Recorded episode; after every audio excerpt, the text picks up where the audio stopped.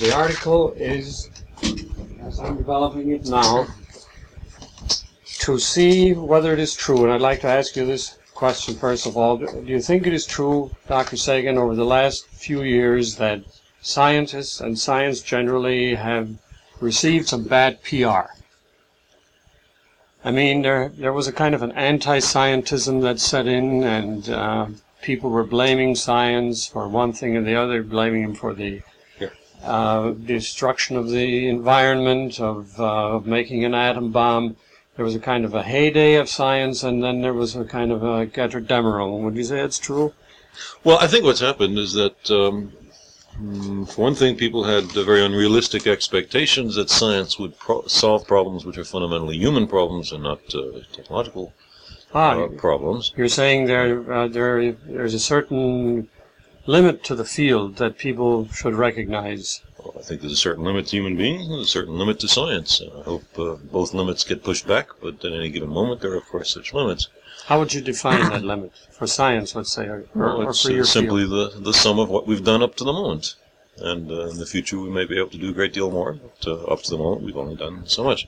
So I'd say, first of all, there's uh, there's that uh, an unrealistic uh, view of uh, science being able to solve everything when it is, after all, just uh, just a tool, and the tool, of course, has limitations. Although uh, it's a tool which is rapidly improving. The second point is that we've um, gotten ourselves into uh, some very tight corners, uh, due not directly to science or technology, but to the misuse by politicians of science and technology. Uh, more generally speaking, uh, the problems have arisen because the politicians have not been aware of science and technology, and therefore unexpected side effects suddenly come up. And there are many of them. Uh, everyone knows the long litany of possible technological disasters. Uh, overpopulation, nuclear war, exhaustion of mineral and fossil fuel resources, um, ecological catastrophes, um, destruction of the ozonosphere. There's a, a very long uh, inadvertent climatic modification. There's a, a very long list, and uh, except for nuclear war, but perhaps even including that one, uh, all of them are the result of uh, the governments and politicians not being sufficiently far-sighted, not realizing that there are consequences to actions, uh, and uh, also not realizing that there are exponentials built into uh, success. So, for example, one consequence of uh, improved medical practice is uh, more people are alive. So there's greater stress on resources and food. Um, and people start dying of diseases that no one ever died of before because uh, you died of something else 1st Um, now, I think that this is part of the reason that people have uh, have become disillusioned with uh, science. It's because there was a kind of mythological worship of science as being a possible um, solution to all problems. Science is not a solution; it's a method. It's a way of viewing the world. It is, in my view, the most successful way of viewing the world that's ever been invented. Uh, but uh, that's all it is. And people have been very ready to accept the results of science, but not to accept the method. The method involves a very critical scrutiny of data, the willingness to uh, surrender long-held beliefs, the idea that uh, that any opinion from authority has zero merit. Uh, you know, enough cases of uh, distinguished elderly gentlemen being mistaken uh, for uh, any argument from authority to carry any weight at all. Uh, science teaches that all contentions are to be put to the experimental test. Nothing is to be accepted just uh, because it seems right. Nature is the ultimate arbiter of what works and what doesn't. Um, the method of science involves the uh, seeking of alternative hypotheses. Many possible solutions are investigated, and uh, if uh, if one solution is uh, attacked, that is all to the good. because uh, the less we have to worry about, the more that are discredited, the easier our thinking is. Well, these aspects of the methodology of science have not been accepted, have not been widely used. And uh, that's why, in my view, such fields as politics are so immensely backward. It's because we're not interested in pursuing all conceivable alternatives and picking out the one which works best. Instead, we are locked into a uh, maintenance of vested interests. We get into a particular way of looking at the world. The world changes, but there are people who uh, are making intellectual or financial profit off the first way of examining the world, and they're reluctant to surrender. Well, that's not the method of science. Uh, I think that uh, that the main way in which science can help contemporary problems is not so much through the results of science, but through a more widespread use of its methodology. Sorry to give such a long answer, but it's a very Well, tough question. Yes. Now, uh, you think therefore the answer is not so much that there should be input from scientists, but rather that other people should be trained in the scientific method themselves. I think it's the only way of perceiving the world which uh, has testable, verifiable uh, validity. I mean, it works. It's the only method that works, as far as I know. Uh, where where the definition of works is something that anybody himself can test. Now, can a person always do this entirely objectively himself? Uh, Can a person ever be a uh, perfect user of the scientific method, being a human being? I don't think so. I think uh, there, are too many cases in science of people getting mad when their theories are attacked. Uh, For anybody to say that uh, scientists are immune from uh, that sort of uh, human failing, but science is the one field which has, at least as its um objective, the uh, the idea that my ideas and my self-esteem are not the same that it's all right to attack an, an idea which I propose. If you're right in your attack, you've done me a favor. Okay, now, certainly there are cases where scientists, uh, being human, don't uh, don't behave that way. But the check and balance is in the system. uh, Exactly. The guard against the person's own emotions and subjectivity. Exactly, exactly, and that's why, for example, scientific papers are refereed, Mhm. so that uh, the uh, author of the new idea has the benefit of critical scrutiny by his colleagues before the paper even sees print. Mhm. And of course, papers are rejected, as you know, if the referees think there's enough wrong with it. Now, should a code of ethics, or whatever you would call it, uh, that is not entirely, in most people's minds, a scientific thing, should that be developed in the same way? What would you call your own uh, ethical or religious uh, base? Well, now we're into an extremely different area. I think this has very little to do with what we were just talking about. But if, Well- I'd be glad to approach it. But ju- ju- just Yeah, ask well, that my question ultimately is whether the two touch. What I'm talking about is to find a uh, method of um, perceiving how the world works, hmm uh, where human beings are, of course, part of the world. We are faced with very difficult problems. And uh, if we fail in coming to grips with them, our civilization, maybe even our species, can come to an end. So the question is not to impose some pre existing uh, ethical framework uh, on the world, but to find out what works and what doesn't. Absolutely pragmatic approach. Uh, and then once we understand what works and what, what doesn't, then we can decide if we want to pursue one thing or another. But it seems to me the first, the first step is to find out what works. And the scientific method, the experimental approach, the constant self-criticism, uh, the skeptical scrutiny of alternatives, that is the only approach I know of that works. Now that seems to me to have very little to do with ethics. You can have a wide variety of ethical precepts consistent with uh, that approach to the world. Well, I've had some people tell me, for example, that uh, we don't have time or funds to research everything, in, even in more than one lifetime, and that there ought to be some kind of ethical input as to what should be researched. Oh, that's quite a different question again. But but all I would say here is that uh, those areas which uh, are critical for the survival of civilization, obviously, are the ones that should be researched. So, for example, uh, to take a completely trivial one, effective birth control devices uh, and pharmaceuticals. Uh, clearly, that is a kind of problem which is critical, and therefore that's a thing which ought to be pursued. I don't think anyone would argue that overpopulation is not a problem. Um, and now, if we go into into other areas where the practical applications are more obscure, then we might very well uh, have have debates. I think we ought to on what ought to be pursued and what ought not to be pursued. Uh, I don't think there ought to be uh, censorship on the pursuit of any idea, no matter how outrageous or offensive. Uh, but on the other hand, that's not to say that uh, large national resources ought to be uh, put into every conceivable activity. We have a finite amount of resources, and they ought to be put where they'll do the most good.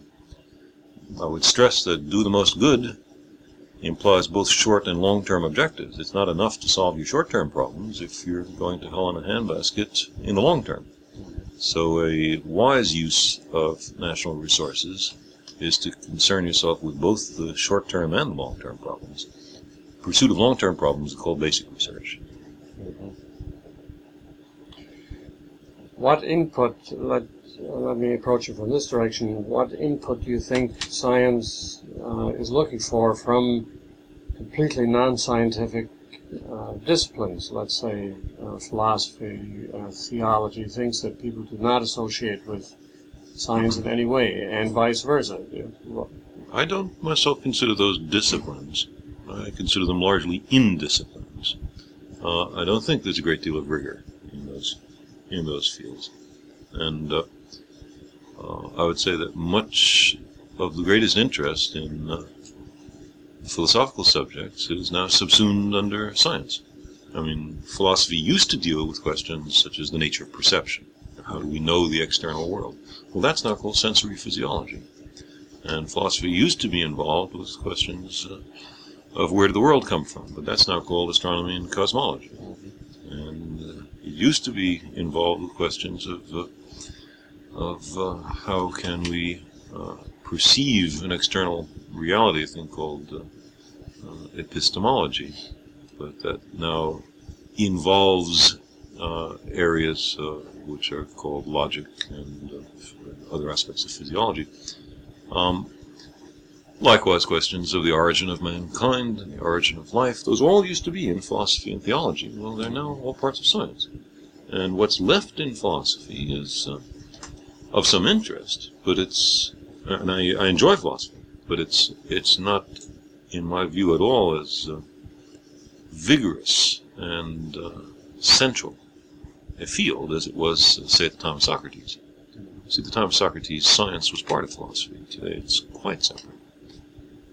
Um, you asked before about religion, and I don't want to duck the Mhm. question, but maybe you could uh, phrase it more. Well, what you're Precisely. saying just now, I think, uh, is getting close to what I would like to ask. Much of what used to be in theology, you say, uh, since that time, been found to be potentially knowable. yeah, exactly. Now, Theology used to be the the bin in which you put all those things you couldn't find out about. right. Well, now we're finding. Right, Yeah. and now there's less and less there because they're in other bins. Yeah. Uh, is there a core, in your view, that should remain theology, or that will probably never become knowable in the sense of the scientific method? Oh, Those are again two quite different things. One is involves a should, and the other involves a prediction as to as to. Well, how do you feel? will- My feeling is that obviously there will always be things that science cannot uh, discern.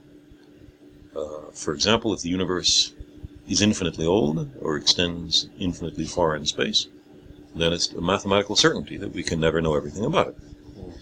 Even if not, there are uh, some 10 to the 20th or more stars in the universe, and uh, that's a great many stars. I don't imagine that we'll know about all of them uh, for uh, the life expectancy of the Earth. So, uh, and that's quite apart from problems which are too difficult for us to understand. I'm just saying the sheer size and immensity of the universe means there will always be things that we will not know. Is this equivalent to saying there is a deity? No, has no connection whatever with that point. It just says- that there's, uh, It just says that the something we never universe is bigger than humans can can fully apprise themselves of. There's no connection with the question of God. Um, now, it seems to me that there are some cosmologies that uh, imply areas which are at least difficult uh, for traditional science to come to grips with. For example, if Big Bang cosmologies are valid, it's not at all clear that they are. But if, if a particular kind of Big Bang cosmology, the one in which the universe is made discontinuously from nothing 15 billion years ago, if that turns out to be to be the way the world was made, then what scientific status does the following question have? What was there before the universe was made? Close quote, question mark. Mhm. Now, uh, that's a question which many scientists would consider to be beyond the spirit of science. There's no experiment you can do to find out about it, so it's nothing to do with science. Or to give you another question uh, of a similar sort, why are the physical laws the way they are? Why aren't there some other physical laws? Um, uh, why uh, is uh, the Newtonian law of gravitation inverse as the square? Why not inverse as the cube? Mhm. You can calculate that if the, if it were inverse as the cube, then the planets are not stable and they'd all spiral into the sun. and We wouldn't be here. Mhm.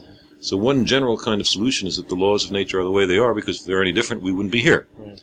The only kind of universe that the only kind of universe that uh, that we could be in is the kind of universe that we have now. But that's not quite true. There are other possible kinds of universes which are perhaps consistent with life. But in any case, uh, the question of doing an experiment. Remember, it's always tested on the anvil of experiment. Science. The question of doing an experiment on uh, why the laws of nature are the way they are is, at least from a present point of view, silly. You can't do such experiments. And therefore, it's not in the realm of science. So, by, uh, by the rule we talked of before, uh, if it's not in the realm of science, uh, we can consider it in the realm of religion. And certainly, traditionally, the, those questions, what was there before the universe was made and why is nature the way it is, have been in the province of religion. And uh, certainly seems to me that there's nothing in science which uh, takes them out of that province. In fact, science urges quite strongly that they have nothing to do with science. Mhm.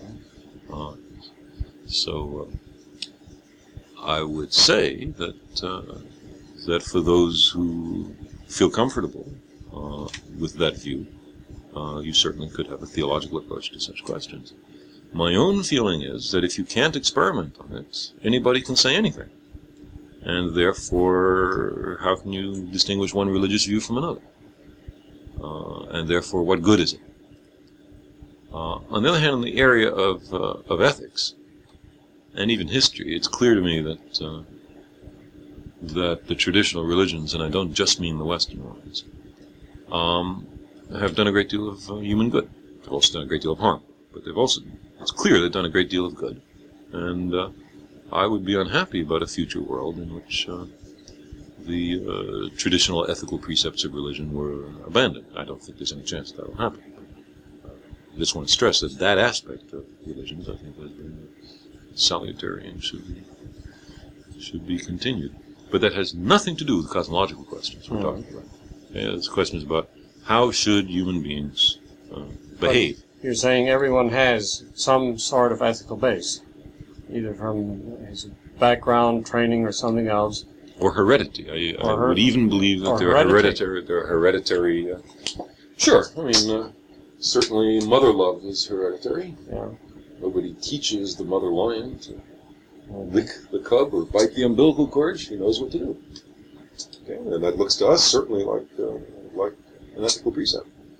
I'd be surprised if there weren't such things in human beings as well. I certainly think there are hereditary predispositions towards ethical behavior. I don't say that's the whole story at all. It's clear teaching. But it's important that they be there, you would say. I think a society in which there are no ethical precepts is not a society. There have to be some. But uh, at the same time, I think it's important to challenge in uh, mode of discussion every assumption to see if it holds up.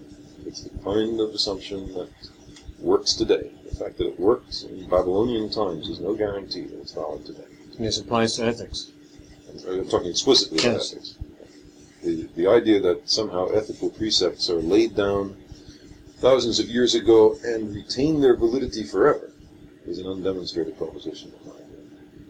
And, uh, we're in sufficiently complex times that I think we have to carefully consider what ethical views we want to have.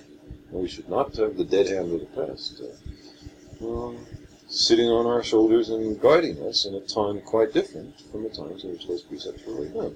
Those precepts were laid down by men, wise men, and women, um, in a time when those precepts worked. It does not follow that those same precepts have to work today. Have you gone through the, a sort of ethical evolution of your of your own in this respect, Well, or I'm, I'm. I'm not a I'm not a designer of societies. I mean, uh, Hammurabi is not my bag. Um, so I, I guess I'm I- saying, have you changed your views? Oh, me myself. Yes. Uh, I've become much more skeptical as I've gotten older. I found out how much humbug there is in the world. I was a lot less skeptical when I was nine years old. I believed everything they told me. Mhm. Um, but uh, What was your own background? in what respect? Religiously, ethically, I mean, what kind of uh, culture? Well, It's, it's an American culture. My parents' religion's Jewish. Uh, myself, from a quite early age, uh, seems that I would make some judgments of my own. Uh, I uh, set out on my own. I did ask questions reasonably early. Um, and, uh, I to have answers, but uh, certainly still asking questions. See, there's something very comfortable about accepting a uh, pre-digested uh, ethos. Uh, they don't have to think anymore. It's done for you. And if uh, that ethos works well in, in the world today, no reason to challenge it. But the traditional ethoses don't work. It's clear. Watergate uh, is an excellent example of how easy it is to uh, distort the traditional ethos so that uh, both sides of the controversy consider themselves uh, consistently with the traditional views, just as uh, both uh, Christian and Saracen called upon God to aid them in their fight, each one convinced that God was on their side and they were performing some holy task. But they couldn't both have been right. And I suspect that neither was right, and God couldn't have cared less if there is a God about to the outcome of the Crusades. Um, in the sense that uh, there's roughly equal insanity on both sides. And uh, so I'm, I'm afraid I come with no uh, no answers, just with questions. But I, I have a very uh, firmly developed sense that uh, the old rules aren't working today. It's, it's a trivial observation. Uh, You used the phrase, if there is a God, would you describe your own view, um, an agnostic approach? Um, Well, it depends what you mean by God. What do you mean? well, that was my next question, whether you define God for yourself or whether uh, well, since God, necessary. God is a word which is used to, to cover a wide range of different and mutually exclusive ideas, uh, it's not a. Seems to me unwise to simply uh, say, "Do you believe in God?" and then assume that both parties know what they're talking about. Mhm. Uh, I mean, for example, the views range from uh, the idea of an outsized male with a long white beard sitting on a throne in the sky to uh, the kind of Spinozan idea that it's the sum total of the physical laws of the universe. You have to be crazy to deny that there are physical laws in the universe. So that's what you mean by God. Everybody has to believe in God. On the other hand, the evidence for the hirsute male is small, uh, perhaps non-existent. So you have to ask where in that intermediate continuum are you concerned? It means a wide variety of things. Yes, I'm aware of that. Um, I use the word agnostic because many have told me, well, this is the person who questions, But but who's see, I think, skeptical. sure, but I think the evidence that there are physical laws is excellent. So I think you'd be crazy So to be an can't be a agnostic. You can't be an Yeah. agnostic about whether No. there's a law of gravitation. Just drop an object every time. Right. The distance Except I just the finished. Uh, I had a chance to talk to uh, Max Born just before he died, Uh-huh. and uh, in fact, he showed me the Born Einstein letters just before they were published, and I just had a chance about a month ago to read them for the first time. Hmm. And this controversy they had between uh, themselves, and even Mrs. Born got involved Hmm. in the question of is it a statistical universe or a deterministic one, and even though Einstein didn't like the word deterministic, uh, he fell on that side of the fence, that he always hoped someday there would be a, uh, unif- a, a field theory of some kind that Oh, would sure. still make it a cause and effect universe. God does not play dice. That's right, cosmos. right. And, and still Born, when I asked him directly whether his statistical view means that he ruled any kind of God out, he said by no means. Uh, it was a, it was simply a have to be different way. Uh, don't see any way in which you, you could say here is a demonstration of the non-existence of all kinds of gods. I mean, nobody can do that because some kinds of gods demonstrably exist, like the Spinozan God. mhm. I mean, that by definition exists. As long as there's such a thing as physics, that has to be a Spinozan God. Mhm. But all the other kinds of gods are not so easily demonstrated. Of course, many, uh, and I discovered this early in talking to these people, especially in Europe, uh, the idea that ethics has to be related to some kind of religion is, uh, I guess it's an American uh, false conception. That there are many people with a strong ethical base who are not concerned about the question of God at all. And vice versa is a point that I was trying to make before. There are many people who consider themselves God-fearing Who are not ethical. Exactly. Exactly. I mean, we That's true. Don't have to go very far into American history to find such people. Right. Well, returning, um, I mean, I don't want to take a, a great deal more of your time. I, did, I after the original question, really, that uh, I hope the article will give some help in, and that is whether uh, whatever we call that happened to science, the bad PR, the denome, or whatever that I think is turning around at the present time, So whether whether something can be learned by what happened, and whether part of this answer that we're learning is that there has to be a more interdisciplinary uh, feeling or cooperation than there has been in the past. Whether it was I, too I much, agree with that. I was there too that. much ivory tower stuff going on before? I agree with that. And that now we had better go off in a different direction? Well, what should that be? I see. Uh, that, that's that's a good question, yeah. and I agree with the way you, you formulated it. Um, on the one hand, I think there has been too much ivory tower stuff. Scientists have several kinds of obligations to explain what they're doing. One is that uh, the obvious one that we use public funds. The public ought to know what they're getting for their money. But much more important than that is that I think scientists have something extremely important to uh, that, that has been painfully learned uh, in the past few centuries, and which can be extremely useful in restructuring society. And that is this questioning approach in scientific method that I talked about before. We have an obligation to explain it. Uh, so I think scientists have not been nearly as active as they ought to be in explaining what they're doing, and more importantly, explaining how they go about thinking about what they're doing. The other side of the coin is if the public is to uh, in, in an age dominated by science and technology, and in a democracy, there has to be a better understanding by the public and the government of science and technology.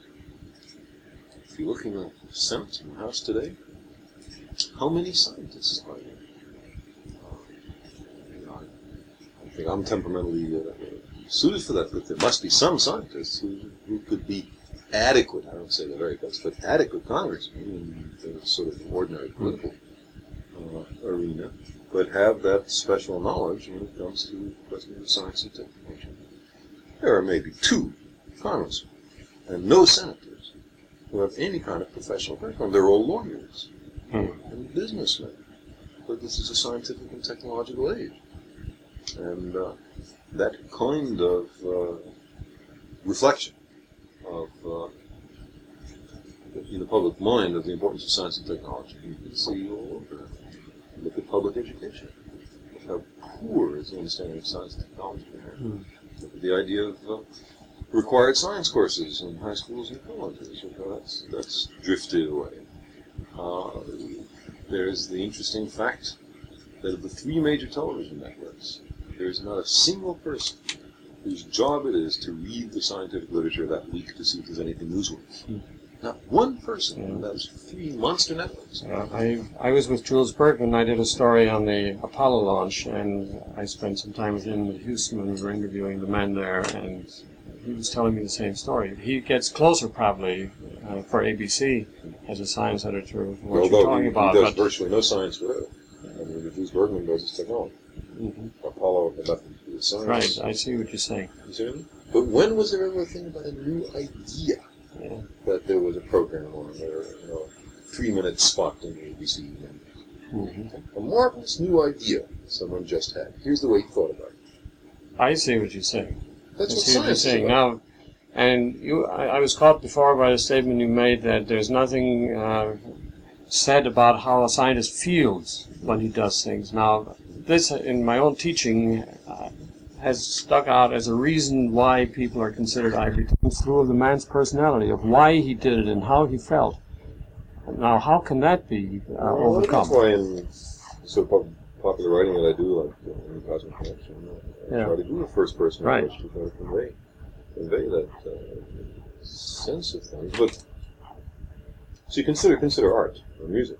Yeah. Now, there are areas where obviously the, the writer or the composer or the artist uh, is deeply involved emotionally in what he does.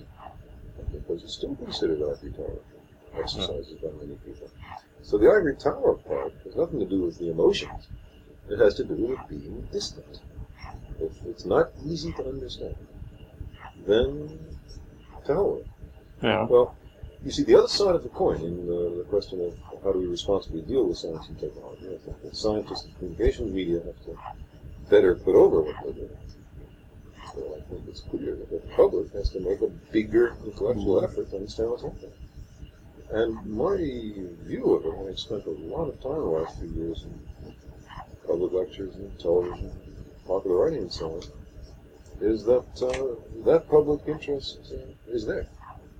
Oh, there's no And question. that the main problem is, is simply getting it across in a palatable form. Mhm. But there certainly are some people who say, "Oh, science, I can never understand it. I'm too dumb," or something like that. And then, of course, if you have that view, you uh, automatically reject it and give yourself an opportunity to understand it. Would you say in the past scientists perhaps have been guilty uh, in this respect that, like the Egyptian priests, they were not too anxious to have their terminology understood, and for one, or didn't have time or something, and that's why it was kind of a sacred cow, and people felt, ah, here are these fellows who don't really care about humanity, just so they can do their own thing. I don't think it was a conscious effort uh, to, uh, for fear anyone else would understand what the scientists did. But I think it involves a, a, a special kind of uh, intellectual or emotional effort to explain in simple terms what you're doing. It's easier. I mean, I teach, it's easier for me to talk to graduate students than to talk to undergraduate students. Why is that? Because graduate students already talk the technical language. Undergraduate students don't. So I'm constantly seeking for analogies or uh, easy ways of explaining slightly difficult subjects when I talk to the undergraduates. Easier to talk in the special language that has been developed deal with the, the, the subject itself. And uh, I think that's all it is. Uh, it, it's that uh, it's the same problem in describing any art. By the way, one point which I didn't want to let run by is uh, that the creative experience in science, I think, is identical to the creative experience in art. It's that same marvelous feeling of having done something as you had originally conceived it, but it all flowed together. In the case of science, it's to have understood something that you didn't understand before, perhaps no one ever understood before, but at least that you didn't understand. And there's an immense satisfaction, which uh, is a very uh, exciting feeling, and which, by the way, uh, anybody can have. Uh, you don't have to be Albert Einstein to get that feeling. You just have to have a certain kind of view about how to, how to look at the world. And then every, every drop of water in the microscope gives you that sense of excitement. And that's a kind of very inexpensive and very profound pleasure. Well, it's almost a religious thing, using that term. I mean, that's Well, what it- many people it- get out of a religious activity. In a certain sense, that's right. I mean, if if religion is the pursuit of awe, then I would say that uh, science is merely a religious activity. It's if what some would call a revelation. Well, the trouble with revelation is that it's supposed to be a truth revealed to you and not testimony. Whereas with my microscope, Yeah. if I have this excitement about seeing the Volvox, I can poke my neighbor in the ribs with my elbow and have him look at see Volvox. Well, I, I guess I was talking about what Einstein called the leap of faith, where two guys can sit there. One will have this sudden thing, and the other one won't. Well, that was almost a revelation to him. Well, but notice that in science, but not in religion, there is now a second step. It can in be tested. science, Einstein can suddenly see that the contracted Riemann-Christoffel tensor when set equal to zero gives a stunning theory of gravitation. Okay, and isn't it amazing that the world can be constructed in such a way? Suppose I am absolutely skeptical. I think it's ridiculous that a contracted Riemann-Christoffel tensor can have anything to do with the world. However, there's now a thing I can do. I can work out the general relativistic field equations which follow from that statement R sub ij equals zero, and observe that in the classical limit I have reproduced the Newtonian mechanics. And what's more, there are tests we can now make, the three classical tests of general relativity, to see if the departures from Newtonian mechanics are borne out. And if they are, I have to grudgingly admit that Einstein was right, despite the fact that I'm initially skeptical of tensor calculus whatever. Well, there isn't a similar set of verification that occurs in religion. I cannot then do an experiment to see if it works. I simply have to accept the claim or not. It's like asking everybody to accept and worship R sub rj equals zero. Okay, well, not a physicist in the world would do it. You have to work out the consequences, do experiments, see if they're confirmed. That's the reason that there was this marvelous British expedition to look at the deflection of starlight during an eclipse near the sun. Mhm. Uh, planned at a time when they were at war with Germany. Einstein was a German citizen. And science transcended that international, international conflict. So, the there is an emotional similarity, but science has another step which religion doesn't. And in my view, that's the critical difference between the two subjects. Now, some person might say, of course, if something only happens once, if it works for him once, uh, as a religious belief, for example, That's fine, then he should keep that to himself, since it has only worked once. There's no chance Yeah. of anyone else doing anything with it. except that he could say it did work for him. It's fine. You can certainly do that, but that is not the basis of a uh, evangelical religion. Saying that here's this thing which once worked for me.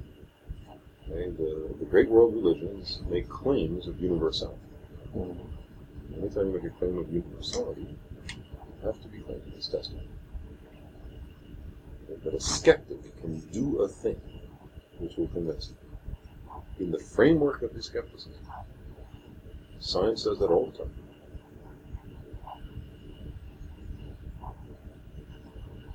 I see what you're saying, which I haven't heard in exactly that way before, but it's certainly a more sweeping uh, definition of science and its applicability to human problems than many people have said, and I, I think this is worth repeating. Um, and uh, I think I will certainly also use the idea that uh, education, that people need to know, and that the news media need to be aware that they have not fulfilled a certain obligation here, that they've been preoccupied with applications. I just am kind of ran- as a resume here, making sure I heard this correct. Yep. That's what I said. Um, That the way in which scientists think is more important than the results of their. And that we ought to spend a little time and money telling about this. And apart from the, the social consequences, which are very deep, there's something exciting just about understanding. The Mhm. act of understanding is itself an aesthetic experience. This could be done in a great many disciplines. Of course. Not restricted to science. Well, for many people, it would not be a scientific thing, though. I don't think people really understand how widely applicable the method is. Science. And when they think of science, they think of uh, chemistry and physics and a few other traditional ones instead of applying it in psychology and who knows where Or else. checkers. I mean, I mean, you know, checkers. Right. Checkers is about science. You know, Yeah. if we can't figure it out deductively, you can do experiments and Yeah. discover that whatever it is. It's, you know, if, if you're in trouble, there's a particular corner where you can bob back and forth and they can't get you. You know, mm-hmm. whatever it is, you can do an experiment. Right. I was watching the Plato terminal last night. A very good friend of mine is operating that, and, and, and I know the people at Illinois who mm-hmm. originated this thing, and it's amazing. It's amazing. Dog fights, everything else, based on. Well, and I went through the celestial mechanics game they have in it, where you make up your planets and the elements of the planet and watch it retrograde and everything. And I wish I had one of these in my class. You had a home. Yeah. Well, thank you very much. Yeah, I wonder, uh, do you have a glossy, or can I take a slide or two for the article? Which way do you prefer? Let's- Let's give you a, a glossy. I think we have. some. Okay. Do you have 'em- you have black and white or color or both? Um, I don't know how much of this is.